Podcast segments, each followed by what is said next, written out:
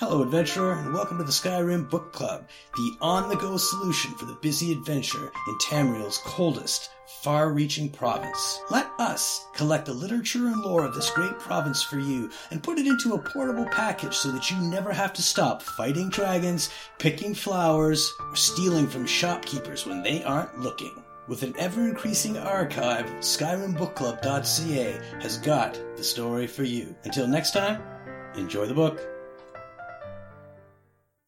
Journal of Mirtil Angoth by Mirtil Angoth. Translated from Falmer text by Calcelmo of Markarth.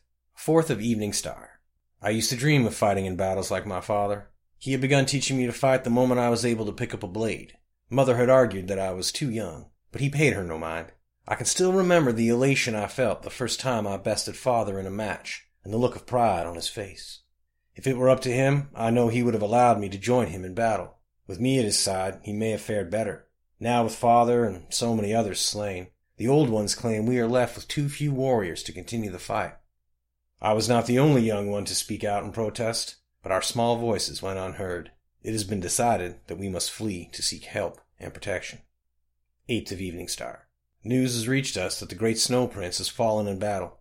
The urgency to go into hiding has left many of us scattered, and those of us still together unsure of which direction to turn. In the long hours of night, we keep huddled together, always fearing the worst until the first light of the blessed sun. May Auri-El guide our footsteps. Thirteenth of Evening Star. In the night, I overheard the old ones whispering secrets of the underground and the Dwemer who dwell there. I thought back on stories father once told me of these dwarves, heroic tales of honor and glory. The old ones must know of these stories, for it has been decided that we will change course upon first light. I feel hopeful that the Dwemer will help us to avenge our fallen and reclaim our land.